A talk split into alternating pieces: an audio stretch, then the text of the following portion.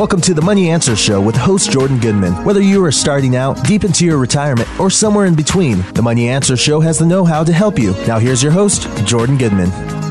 Welcome to the Money Answer Show. This is Jordan Goodman, your host. My guest this hour is Bobbi Rebell.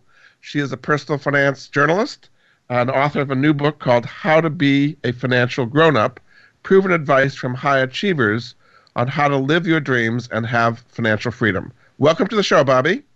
Thank you so much, Jordan. You get bonus points for not only pronouncing my name correctly, but saying the full, very long title of the book. So thank you. Very good. Let's, for people who are not familiar with it, just give people a bit of your background as you came up through the journalistic world uh, before you wrote this first book. Sure. Well, my very first quote real journalism experience was as an intern, actually at CNN, um, working for a number of people that later became very well known, including Maria Bartiromo. I was on overnights. She was a producer. And so I kind of paid my dues working for her, uh, writing for her, trying to get clips on CNN. My first job out of college that actually paid money, which is important, I'm sure you'll agree, Jordan, yeah. um, was for CNBC. Um, and then I went back to CNN for a little bit, and then I got my on-air break working for a PBS program called the Nightly Business Report. And finally headed over to Reuters, where I was until recently. And that was a great experience. I can't even begin to tell you the incredible things that I was able to do traveling the world, interviewing countless CEOs and leaders of business. So I've had quite a great run. And now I wrote a book. So why did you decide to leave Reuters to to uh, write this book? So I actually wrote the book while I was at Reuters, uh, and then. Long story short, I left because the book kind of became an animal unto itself, and I felt that there was so much interest in hearing these stories from headliners, from interesting people, successful people, that I wanted to grow the brand and do more with it and further explore it. So I was at Reuters actually the whole time that I was writing the book.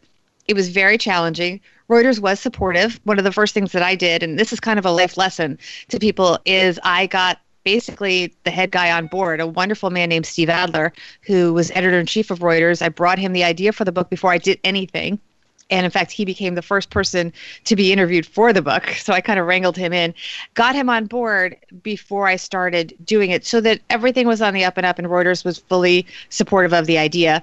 And it took quite a while. Once the book came out though it, as i said it just took on a life of its own and it became too much to manage. So writing the book while having a full-time job was okay but promoting the book and talking about it doing workshops with people keynotes all that it just became so much that I had to make the decision last spring to leave Reuters and pursue my own business effectively full time. And now that's morphed into a podcast that I'm launching in a few weeks. Now, in addition to writing the book, you've also uh, recently passed the Certified Financial Planner exam. Uh, why did you decide that was necessary to do?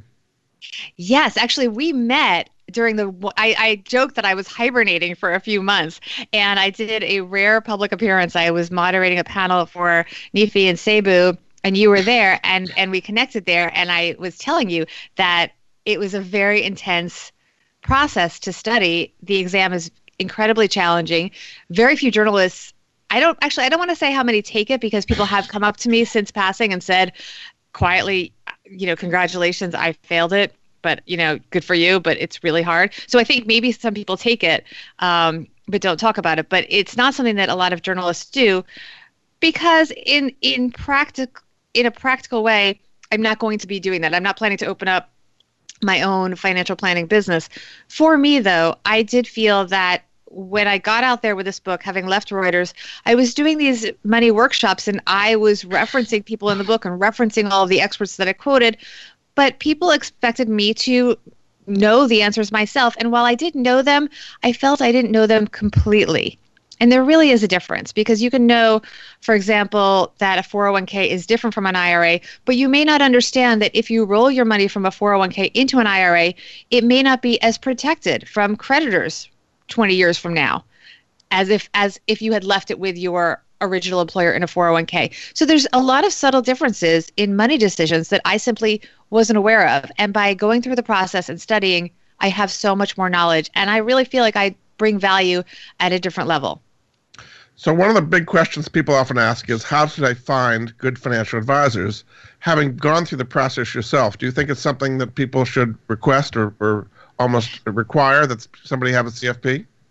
Jordan, I am so glad you asked that question. I, I can't tell people that it needs to be required because, of course, there are plenty of people that know a lot of things, but you should know what your needs are and choose the advisor accordingly.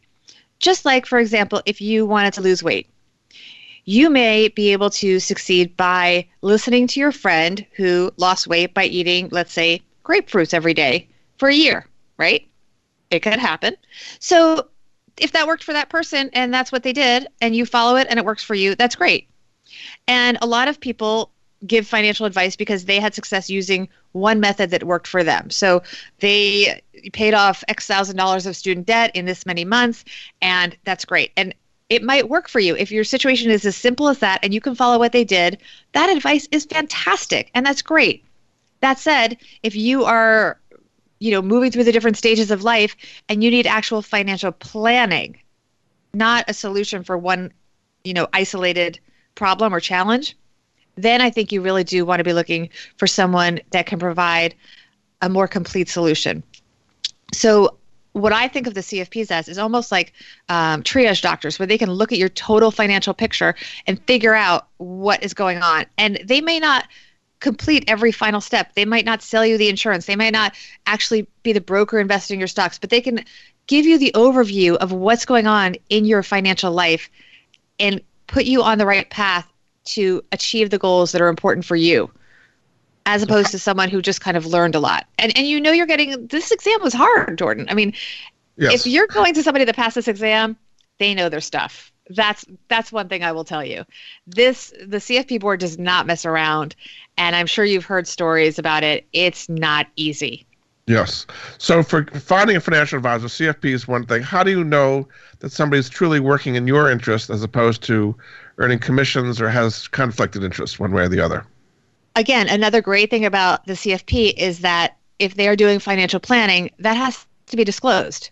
And you can ask. You should ask. I mean, at the end of the day, if someone's going to actually lie to you, then they're, you know, that's breaking the law. But in in most cases, people don't ask, How are you paid? Right? Yeah. And you may be okay with them getting a commission because maybe you prefer that than paying a fee. And it's also important to understand what the terminology means. So, fee only may not mean you're paying someone $100 an hour for advice. It may mean that they aren't on commission per se, but they get a percentage of assets under management. So, it's important to ask and make sure you understand how they're getting paid. And by the way, it is important that they do get paid because, as with any service, even the guy renovating your house or woman helping you with a service that you need, whatever it may be, you don't want to work with somebody that's going to underprice themselves, that's not going to run a responsible business, that is not set up to be successful themselves. So you want to pay them a fair amount of money so that they can succeed in serving you. Now, one of the things that's going through, uh, kind of has gone through, although it may be re- re- pulled back a bit, is the so-called fiduciary rule, which yes. says that uh, an advisor has to work in the client's interest before their own. It kind of right. went through the Department of Labor. Looks like it's been delayed a little bit. What is your sense of the impact of that fiduciary rule on the relationship between clients and financial planners going forward? Well, first of all, back to the CFPs. If you're a certified financial planner doing financial planning, you are a fiduciary. So that's important for consumers to know to begin with that you can get that level of comfort with a CFP doing financial planning. And again, it goes back to questions. What I hope will happen out of this, and I hope that you will continue and other members of the media will continue to promote what it means to be a fiduciary, that consumers will be more aware and will ask that because I think that we tend to have an assumption that someone who is has the job title of advisor is advising us and is on our side, but that's not always true. In fact, they're often salespeople, right? So yes. you have to ask, how are you being paid? And understand the difference between suitable and in your best interest and ask them, I understand this is suitable, but is this really in my best interest? I can't predict what will happen with the law, but it it's I, I just I don't want to say Jordan. I just don't know. Okay. I, I don't want to make a I don't want to make a political statement, but maybe you can sense from the tone of my voice. Um, You think We'll it's a see, good but I- idea? you, you think it's a good idea? Oh, I think it's absolutely. I think it's absolutely a good idea, and I think that if it is if it is not the law, consumers need to ask. Just because someone isn't mandated by law to be a fiduciary doesn't mean they cannot be. yes. Your Okay. advisor should be a fiduciary, whether the law requires it or not, because all that means is that your interests go first, which is obvious, right? It should would be. It hasn't been for a long time. somebody that would put your interests first. I mean, the rule has been suitability, not fiduciary. So it's a big change from where things have And been. I don't think people understand the difference. There's Yes. a big difference, really big. So you're not going to be a financial planner, but you are going to be doing workshops. What are some of the workshops you're going to be offering, and how can people contact you if they want to find out more about that? So everyone can contact me through my website, bobbirebell.com. I also have a secondary one, as you mentioned, called financialgrownup.com. And through that, they can get in touch. And there also is a nice list of the workshops that I am offering. My favorite one, though, Jordan, is the FOMO workshop. Which is aimed mainly towards young people. And of course, that's fear of missing out. And it talks a lot about how to manage your life when you're young and starting out and you want to do all these things. But sometimes your resources don't line up with what you want to be doing. So I talk a little bit about how to manage that and how to move forward. And then my favorite one that's sort of new is the plus one workshop when baby makes a cost center because I think that everyone who has a new child gets really uh, a rude awakening, not just from their children staying up all night, but from all the different things that come at them financially on all levels, whether it's just the out of pocket spending on stuff that kids need to wait a second, I need insurance. And you probably have less insurance than you need and you have all these other questions you need to have a will you need to have health proxies all these different things that happen when you have true dependence so that's going to be an interesting workshop for 2018 i think i'm excited about it Very good. We're going to take a break. This is Jordan Goodman of the Money Answer Show. My guest this hour is Bobbi Rebell. Uh, she is a financial journalist and author of a new book called How to Be a Financial Grown Up Proven Advice from High Achievers on How to Live, live Your Dreams and Have Financial Freedom. We'll be back after this.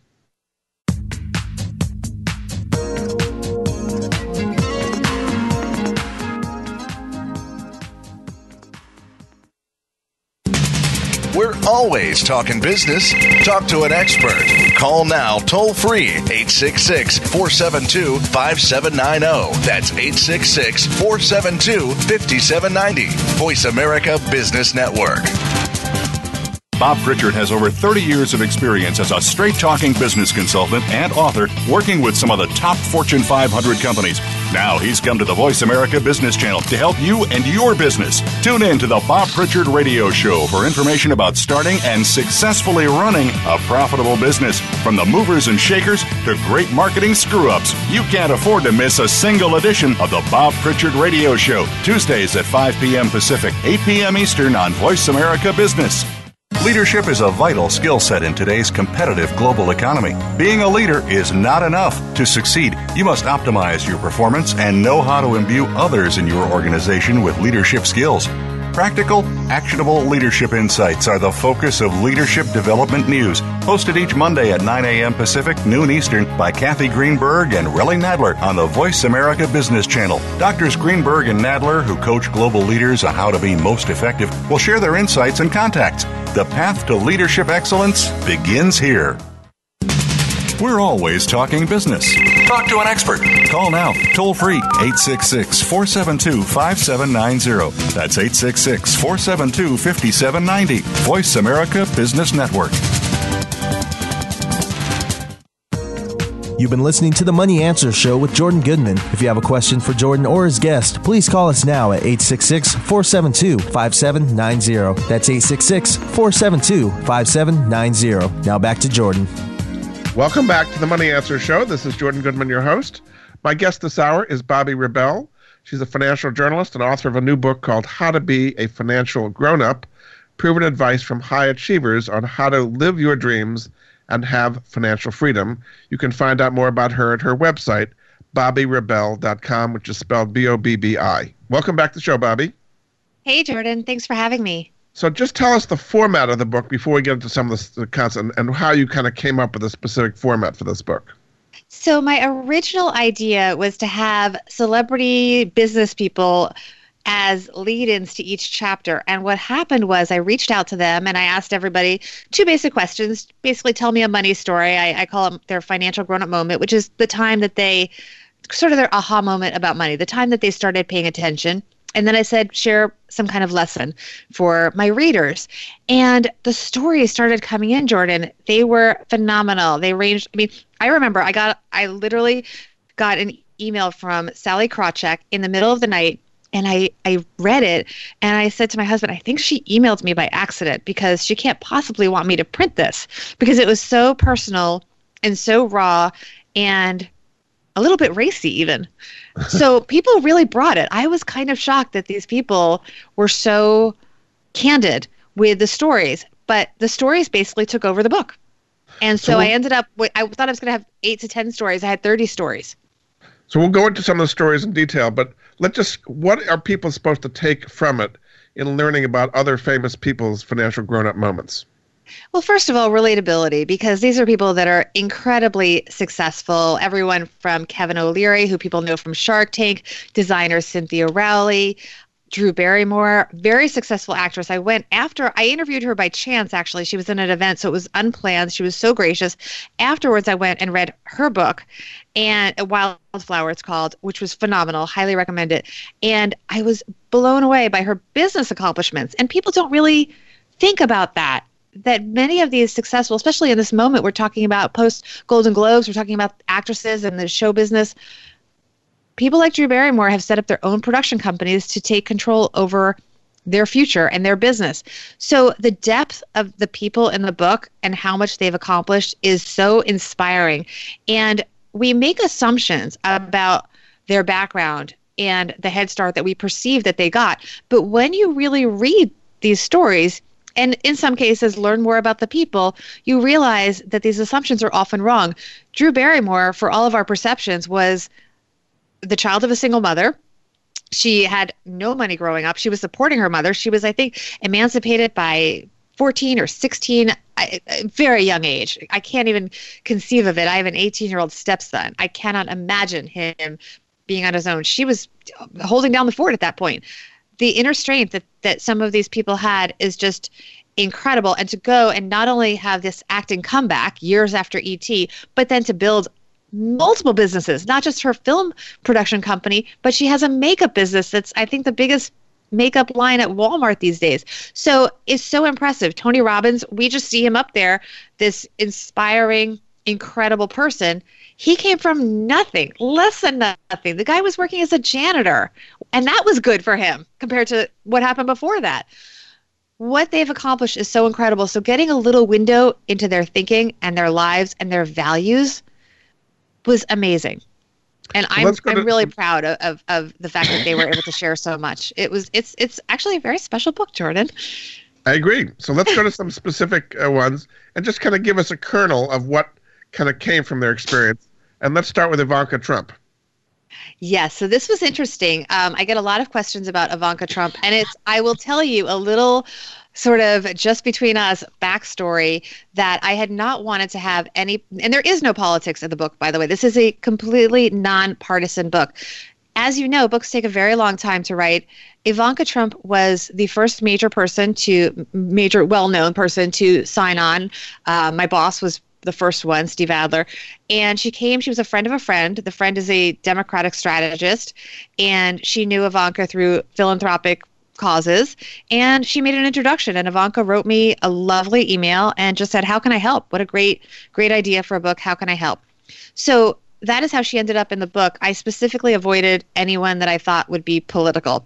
So that's life's irony.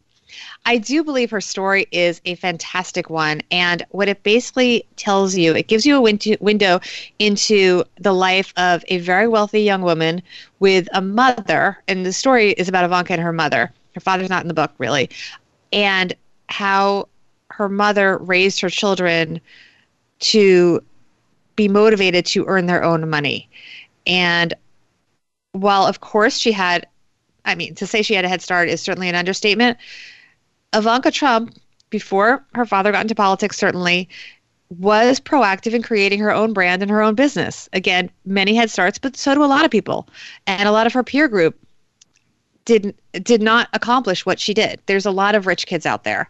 And she went and decided to put herself out there, risk failure in terms of clothing lines, jewelry lines, all these kinds of things, and go for it. And I think when you read the book, you understand at least a kernel of where that drive came from because you see her mother not giving her at age 14 what the 14 year old Ivanka Trump wanted and saying to her, no, you need to earn your own money if you, you want this. So that's really the message is self-reliance and not just silver spoon in the mouth, even if you've got right. a lot of money. Yeah. Exactly. Exactly. Her parents could have bought her everything and they chose to instill in her the values that she is expected to work. And I don't think anyone would dispute that she works. People may not agree with her politics or what she's done, whatever, but that woman works. She yes. she absolutely works. Let's go to Kevin O'Leary. You mentioned him briefly. He's the guy on um, Shark Shark Tank, who's also a well-known yes. entrepreneur. What are some of the the kernels from from your um, interview with him? Kevin's wonderful. I actually had the privilege at Reuters to interview him a number of times because he has some financial products that he likes to talk about, and he has very candid views about the stock market. What I love about Kevin is even when the market's down, he will come on and be extremely candid about what he's buying and really give the information to the viewers. And he was very candid in the story that he shared. And it has to do with his stepfather and the advice his stepfather gave him. He was very interested in both being a guitar player and he was very interested in photography. And he didn't really want to go to school. And his stepfather basically said to him, "Yeah, that's great, but you know that's not going to pay the bills. So you need to earn money." And Kevin agreed with that and decided that his focus was going to be on earning money, and that by earning the money, and this is the key lesson here, by earning the money, he would then have the means to follow his passion. And if you do some web searching, first of all, you well, I'll tell you the address, Kevin O'Leary Photography. You can buy his photos, and I believe the money goes to charity. And you'll also see him often playing musical instruments, including guitars, because that's what he's passionate about. So he's got the money. He loves earning money, but he's a very good photographer, and he also uh, is very musically inclined. So he so was able message, to do everything. The message in his case is make money first, and then it allows you to uh, you know, fund your passion, basically, as opposed to exactly. In other words, don't assume your passion, and then you'll never have the money to survive, basically. Right. It's not that you shouldn't follow your passion; it's that your passion doesn't have to be your income. Yes. Indeed. And sometimes that message gets lost. Some passions are not financially lucrative. That doesn't mean they're not valuable, and you should not enjoy them. You just may have to find a different way to earn money. Then you have an interview with Heather Thomson, who's the CEO of Yummie Tummie, uh, star of Real Housewives of New York. Uh, what was the yes. kernel of Although that? she's not on the show anymore. Um, I really, I thought she was always the smart one. I did not meet her in person, but I think so highly of this woman. She really built a great business with Yummie Tummie. Um, basically, her business, her don't get into credit card debt. It's a classic, but it's a goodie. She just took out tons of credit cards and racked up the debt her freshman year in college. She didn't understand about interest rates, late fees, whatever. She got into trouble. It was a reality check for the reality star, as they say. And she learned, I mean, in her lesson, she talks about the fact that there is no such thing as free money. And that every time you pay, it could be, I think she says, she uses the word lethal. Um, you really have to read the fine print and use the credit card. This is her final lesson. Use the credit card to build credit not for credit. And then you have an interview with Tim Chen, who's the CEO of NerdWallet, about finding the best deals in credit cards. What what was the kernel of his interview? Well, what I love about this is the honesty of it and the reality of the fact that we are in a world where you can be truly overwhelmed with information and that the more inf- you would think we would have an easier time jordan making decisions but sometimes having too much information can be overwhelming. I remember I actually visited Russia quite a uh, probably two decades ago, but a woman was telling me that she found the US overwhelming when she came here because there were too many choices in the grocery store and she didn't like it. In other words, she says I'd rather have 3 choices for cereal. Why do why do we need 40? We're Americans, we're used to that. But Tim's basic point is that we need a better we need a better way to get through understanding this information and deciphering information. It's a lot. And that's the business he formed at NerdWallet. Yes. Basically allows you to pick the best credit card. Yes. And some of the some of the people in the book do do talk about how personal experiences inspired their career paths, which is really a great thing to read about. So next we go to Cynthia Rowley, the fashion designer. What did you learn from her?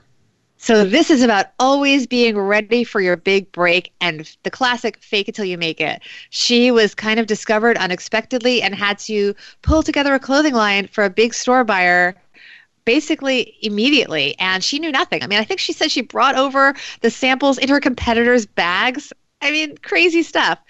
But she stuck to it and she rose to the occasion. And sometimes your big break comes before you're ready, but you got to get ready. And she did. And I think that's a great lesson as well. And then you interviewed Charles Best of uh, CEO of DonorsChoose.org. What did you learn from him? He is wonderful. Yes, and actually, we did um, a joint fundraising with Donors Choose um, when we launched the book, so that was great. We were able to fund a number of classrooms.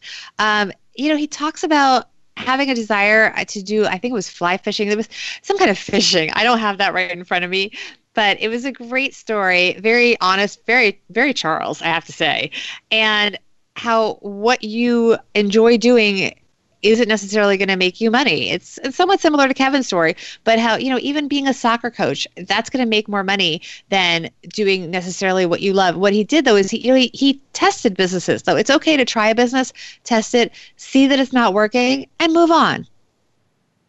So sometimes you just can't stick with it if it's not working. Because a lot of people, uh, exactly. probably do that.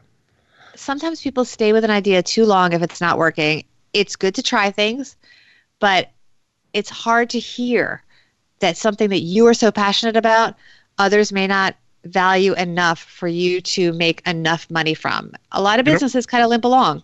You don't They're want to believe what the, mar- the market is telling you, in effect, is what you're saying. It's hard. Yeah, it's hard, Jordan, though. I mean, these are people's dreams, so it's hard. It is. But again, hobbies. Hobbies are okay too.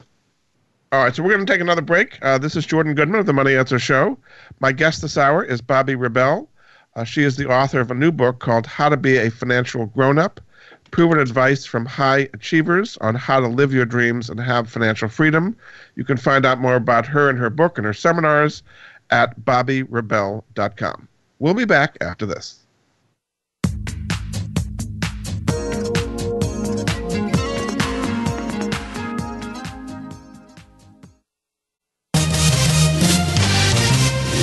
Stocks, bonds, investment opportunities, financial news, and talk. We can help. Call us now toll free 866 472 5790. 866 472 5790. Voice America Business Network. Have you had a chance to check out Voice America's online magazine and blog, Press Pass? If you love our hosts and shows, check out articles that give an even deeper perspective. Plus, topics about health and fitness, movie reviews, philosophy, business tips and tactics, spirituality, positive thought, current events, and even more about your favorite host. It's just a click away at vapresspass.com. That's vapresspass.com. VA Press Pass by Voice America. All access, all the time. We're making it easier to listen to the Voice America Talk Radio Network wherever you go. In addition to listening live, you can check out information about your favorite talk show hosts, discover new talk show personalities, add shows to your list of favorites, and listen to all our show archives on demand. All from your iPhone, Blackberry, or Android. Download it from the Apple App Store, Blackberry App World, or Android Market, and get ready to tune in. The Voice America mobile app, powered by Aircast. From the boardroom to you, Voice America Business Network.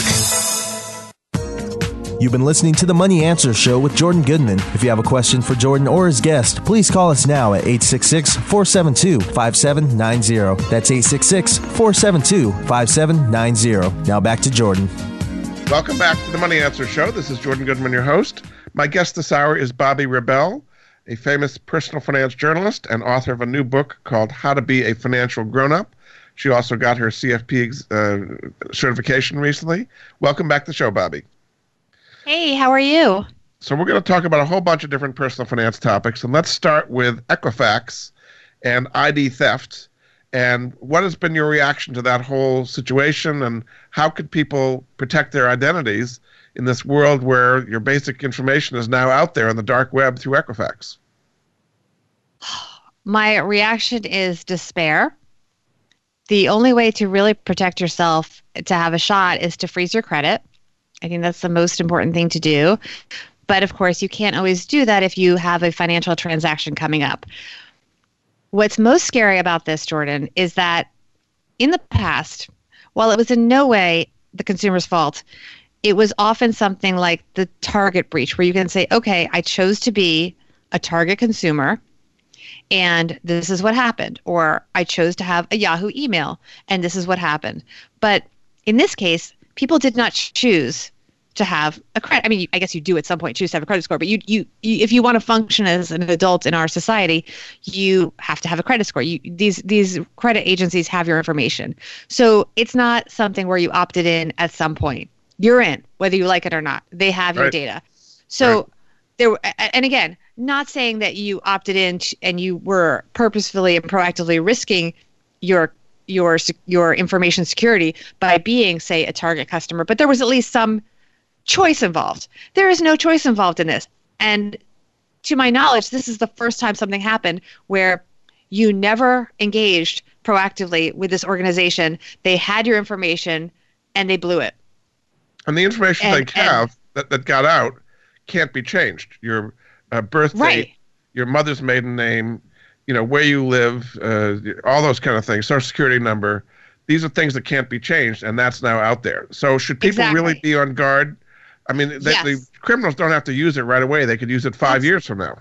That's exactly what I was about to say, Jordan. This is why you're so good at your job. no, that's the most, the, the, the really scariest thing. And what I was about to get to is that we're all paying attention to this now. So this is still top of mind. It happened in the fall. We're talking about it.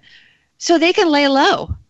And, you know, I can freeze my credit and then I have to open it up again. Maybe I'm going to refinance something, whatever. I want to take out a credit card. I unfreeze it. They're waiting. They're out there right. waiting and they could be lurking for who knows how long.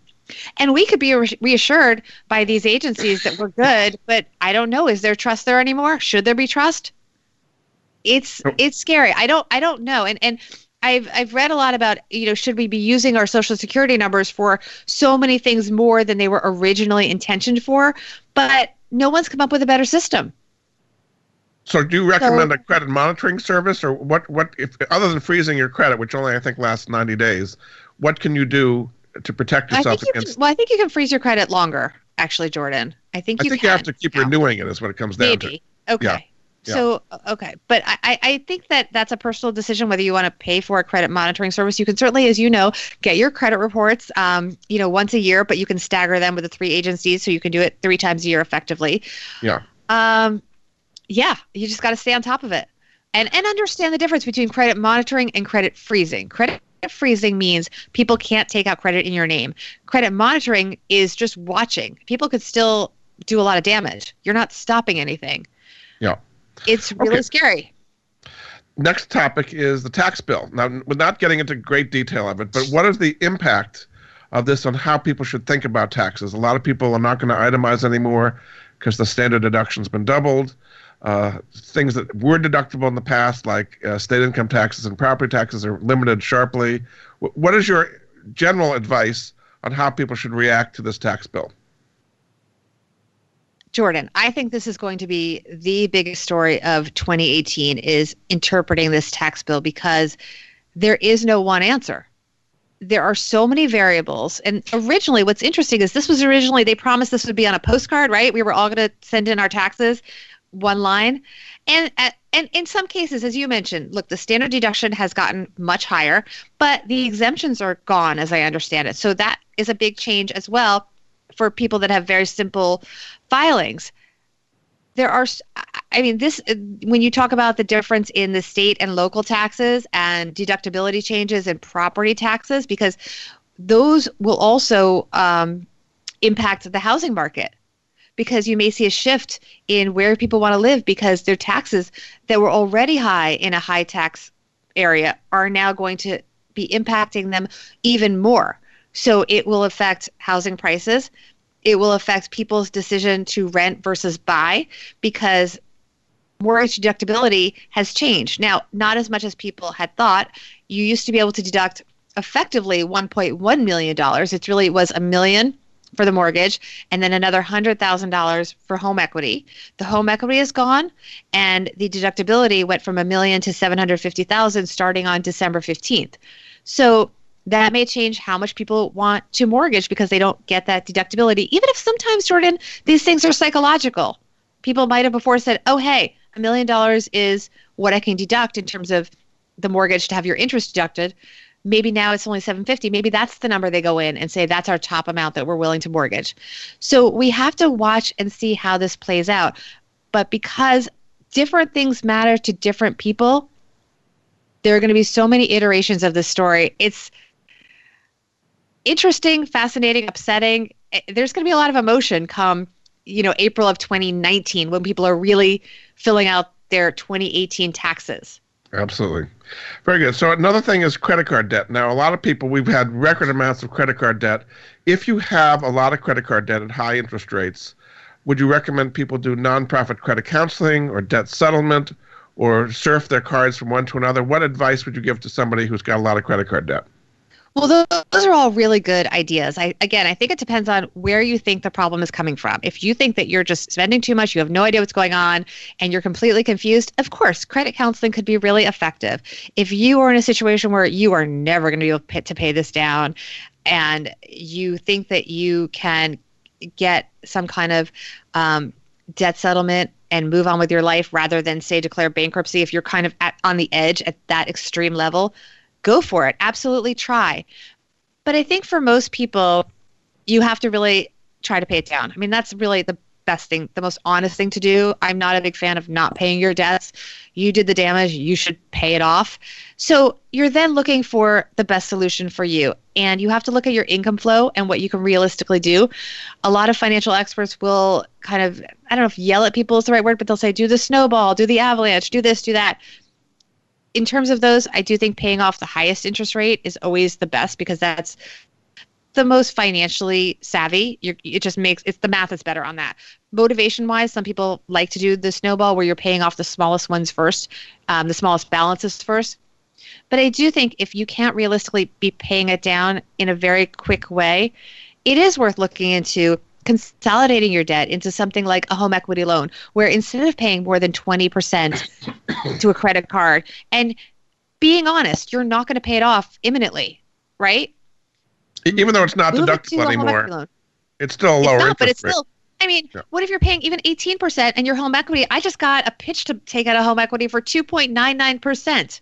Yeah. So I'd rather have the 2.99% if I'm going to people you know we have these ideas oh we're going to pay it off i'm going to pound it down. There's so many youtube videos and bloggers i paid off this amount in this record time which is great. They sat in their parents apartment and they ate ramen and they didn't go out for x months and they did it. And that's not always realistic for people that may have other financial obligations that have to do with dependents with overhead that they can't necessarily trim or don't want to trim. So you may have that debt for longer than you would like to.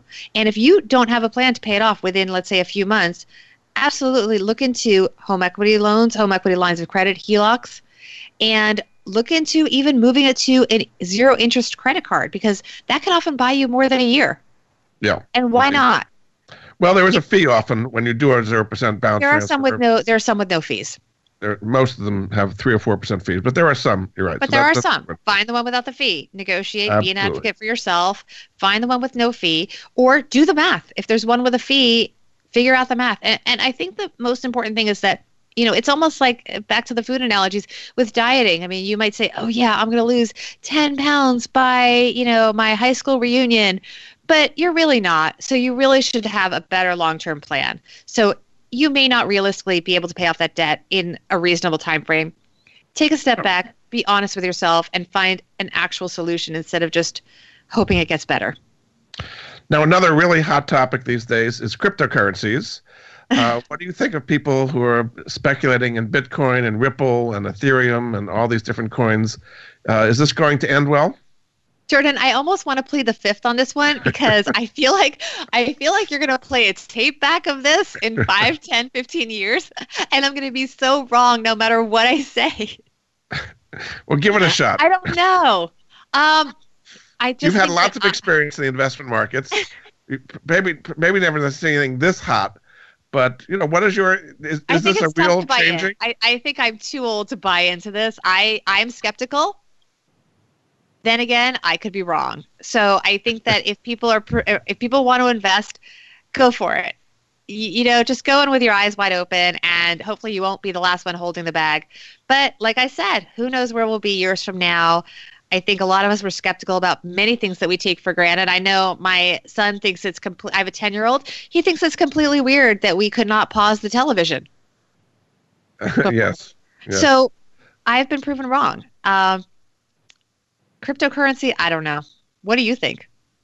I, I think it's going to be for real, and th- we, Yeah? we're not going to have a thousand cryptocurrencies, but I think the concept of it remains, and to some extent, it's like the new gold. I mean, people are putting money that they used to put into gold into Bitcoin and Ethereum, and so on. And there's, I mean, just to give you some numbers, recently, there's been a hundred thousand people a day opening new coin uh, accounts at like Coinbase, places like that. A hundred thousand a day. Wow. Coinbase added 13 million accounts last year. So the demand is just staggering. And some of it's for use and some of it's for speculation. But I just don't think this is a bubble that's going to disappear the way a lot of people think. So, You say gold, not tulips. yeah, I mean, tulips doesn't have any real purpose. Cryptocurrencies actually do have real purposes, which is that people are making transactions on them. You, you can now go to McDonald's and buy things with Bitcoin, and it's going to be more. People are buying homes. Uh, apparently, people in India are taking dowries in Bitcoin, for example. It- It's, like a perfect perfect convergence of old and new. It is. It is indeed. So we'll have to see, but uh, I, I at least want to get your, your point of view on that. We're going to take another break. Uh, this is Jordan Goodman of the Money Answer Show. I'm with financial expert Bobbi Rebell. Her book is called How to Be a Financial Grown Up, and you can find out more about her and her seminars at her website, bobbirebell.com, spelled B O B B I. We'll be back after this.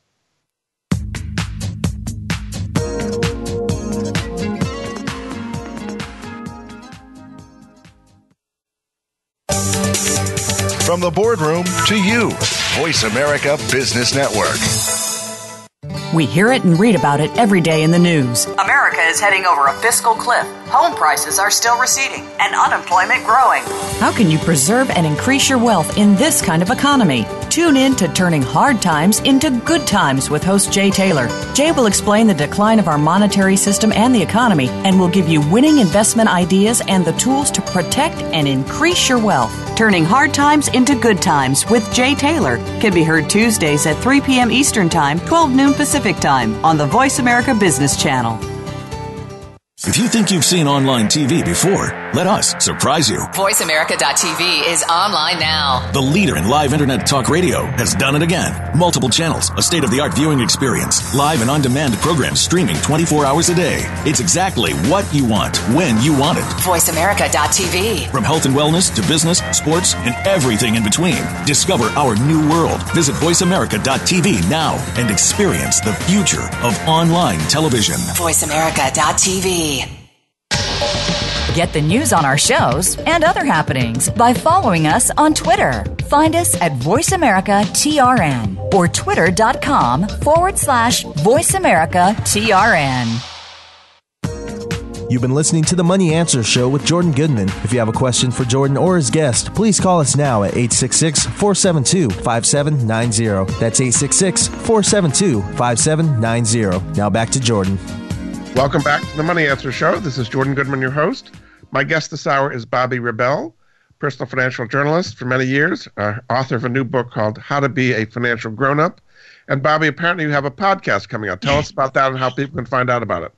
I do. People should check it out on iTunes right now. They can see a sneak peek pilot episode featuring author David Bach. Just search on iTunes for Financial Grown Up, or you can search for just for Bobbi Rebell. Rebell spelled R E B E L L.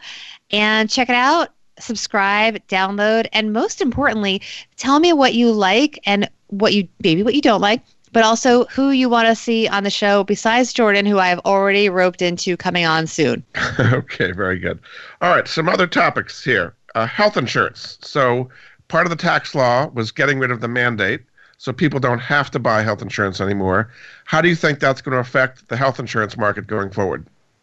Well, I think it's very clear it's going to become a lot more expensive because what is effectively going to happen, Jordan, is that a lot of people that are younger and healthier will choose to take their chances, as is human nature and as is the natural way that was happening before we had the mandate. So it will most likely get much more expensive unless measures are taken to avoid that. And I don't know what those measures could be. Obviously, the government in the past has subsidized people that could not afford insurance. It remains to be seen what will happen with the Trump administration and how it will evolve. Only that we know, that, excuse me, we know they want to move against, away from Obamacare. So, is there some alternative healthcare system you think they may come up that's more private market oriented that would replace the existing Obamacare system?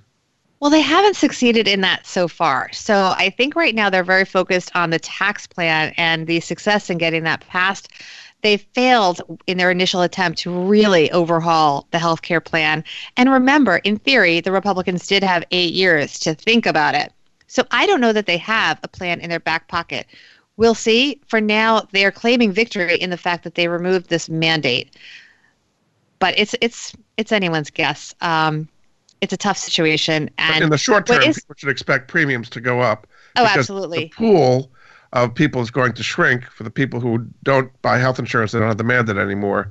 The remaining people will be older and sicker, driving up premiums. Yes. There'll be fewer people subsidizing them. Think of it that way. Is that what you're saying? I, I, I agree with you, Jordan. And I, but I do want to point out some things that it seems like they will likely linger from Obamacare that we now take for granted as part of our culture, but we're not, and they were not part of our system until recently. For example, I have a 21 year old stepdaughter, and she can now stay on my family health insurance until 26. That was not the case until recently. So yes. what and and to my knowledge that's not really on the table. That's not something that people are really pushing against they were as they were with the mandate, right? So right. this is an interesting shift in our economy because what it does is you have all these young people that are coming out of college that won't feel the pressure that you and I did to get a job with health insurance. So what will this mean? Well, it could mean on the positive side, they have more freedom to be entrepreneurs, to think of their own businesses, to do different things, to travel the world because they're not worried about having health insurance. On the other hand, this also doesn't give them the safety net that they might have had if they were had more pressure to go to a corporate job. So they'll roll off. They'll already be 26, um, and it gives companies a reason to not insure young people. Yes. It kind of offloads them. I don't know if I'm expressing that correctly, but it's it's really people this little thing that people don't talk about that seems to be as permanent as things are will have a big economic impact because people under 26 in so many cases will simply stay on their parents' health insurance. And, and that can be good and, and bad. I think overall it's good though.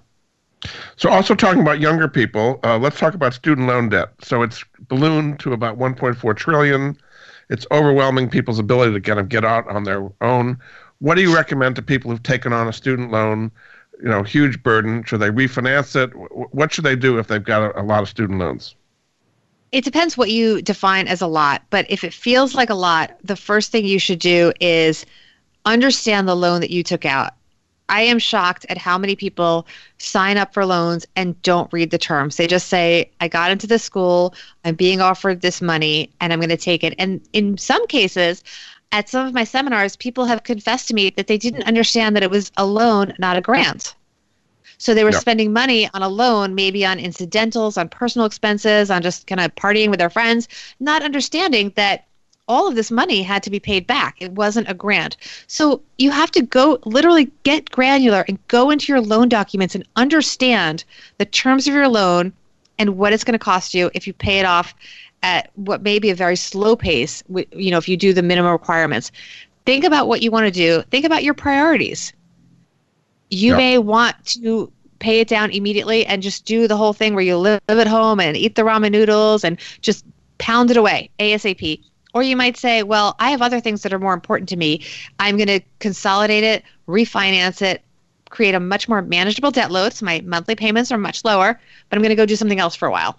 Or I want to make it a payment that's lower so I can start my retirement savings in my 20s because I know realistically, again, going back to being realistic about what you can pay, I'm not going to pay this off so quickly. And I don't want to say I'm going to pay it off by age 35 and then start my retirement funding. I'm going to pay it off maybe by a little bit later, but I'm going to be putting money into the stock market, into my retirement fund, all at age, not all, but, you know, at age 22 and kind of split where my money is going.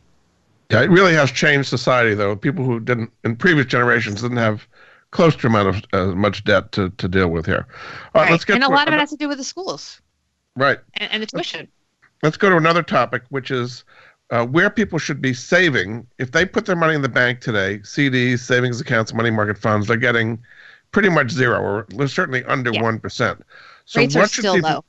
And they're going to stay that way for a long time. What should people do with their money when they don't want to take the risk of the stock market if they want to earn decent yields but not take a lot of risk? Well, that's the magic question, isn't it, Jordan? That's why you answer these things. Exactly. Um, I think, again, everyone has to look at what is best for them and where their priorities are. Diversification is such a cliche, but cliches are there for a reason. So you have to look at your personal goals, sketch out your timeline. And if you have a long timeline, very often stocks are the best place to put your money. So maybe rethink that, but also be diverse. A lot of my net worth is in my home. I'm very happy with that.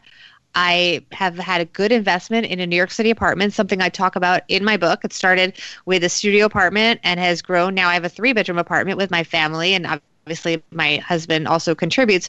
So I think real estate is always a good place if you want to be conservative, but you're not going to get the growth that you get historically with the stock market. So if someone's hesitant to invest in stocks, I would suggest that they rethink it and make the decision that's right for them. But historically, you're really not going to get a better return than the stock market. Yeah. Diversify, of course. You should put some money into fixed income, maybe into commodity funds.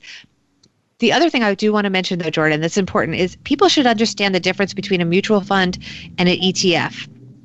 And we don't have time to get into the details there, but basically, an ETF is an exchange traded fund. You can trade in and out of it within the day. It is often more tax friendly because of the way that they are set up and the way that the accounting is done, versus a mutual fund may often have more fees, not always, but more fees may not be as tax friendly because of the way the accounting is done when when they sell something. You may buy a mutual fund at a bad time relative to what the manager is doing in terms of managing the different stocks within the mutual fund. So you can really get a tax burden when you didn't get the benefit. So you need to be really careful with mutual funds. Understand what you're buying, understand the fees involved because those fees can take a big chunk out of your returns. And in many cases, an ETF might be something better to consider.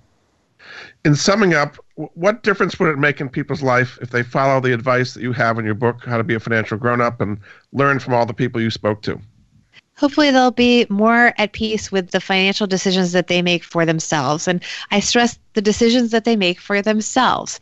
Part of being a grown up is going out, getting the information, and then owning it and making your own decisions and having the focus and discipline to follow through on things. So much in life is about following up and achieving what your dreams are because you made the effort. Someone joked with me once that they said, "Well, you're a finisher because you you seem to finish everything. You you said you were going to write this book even though you were working full time and had three kids at home because I have my two step kids and a husband and a dog and all this stuff.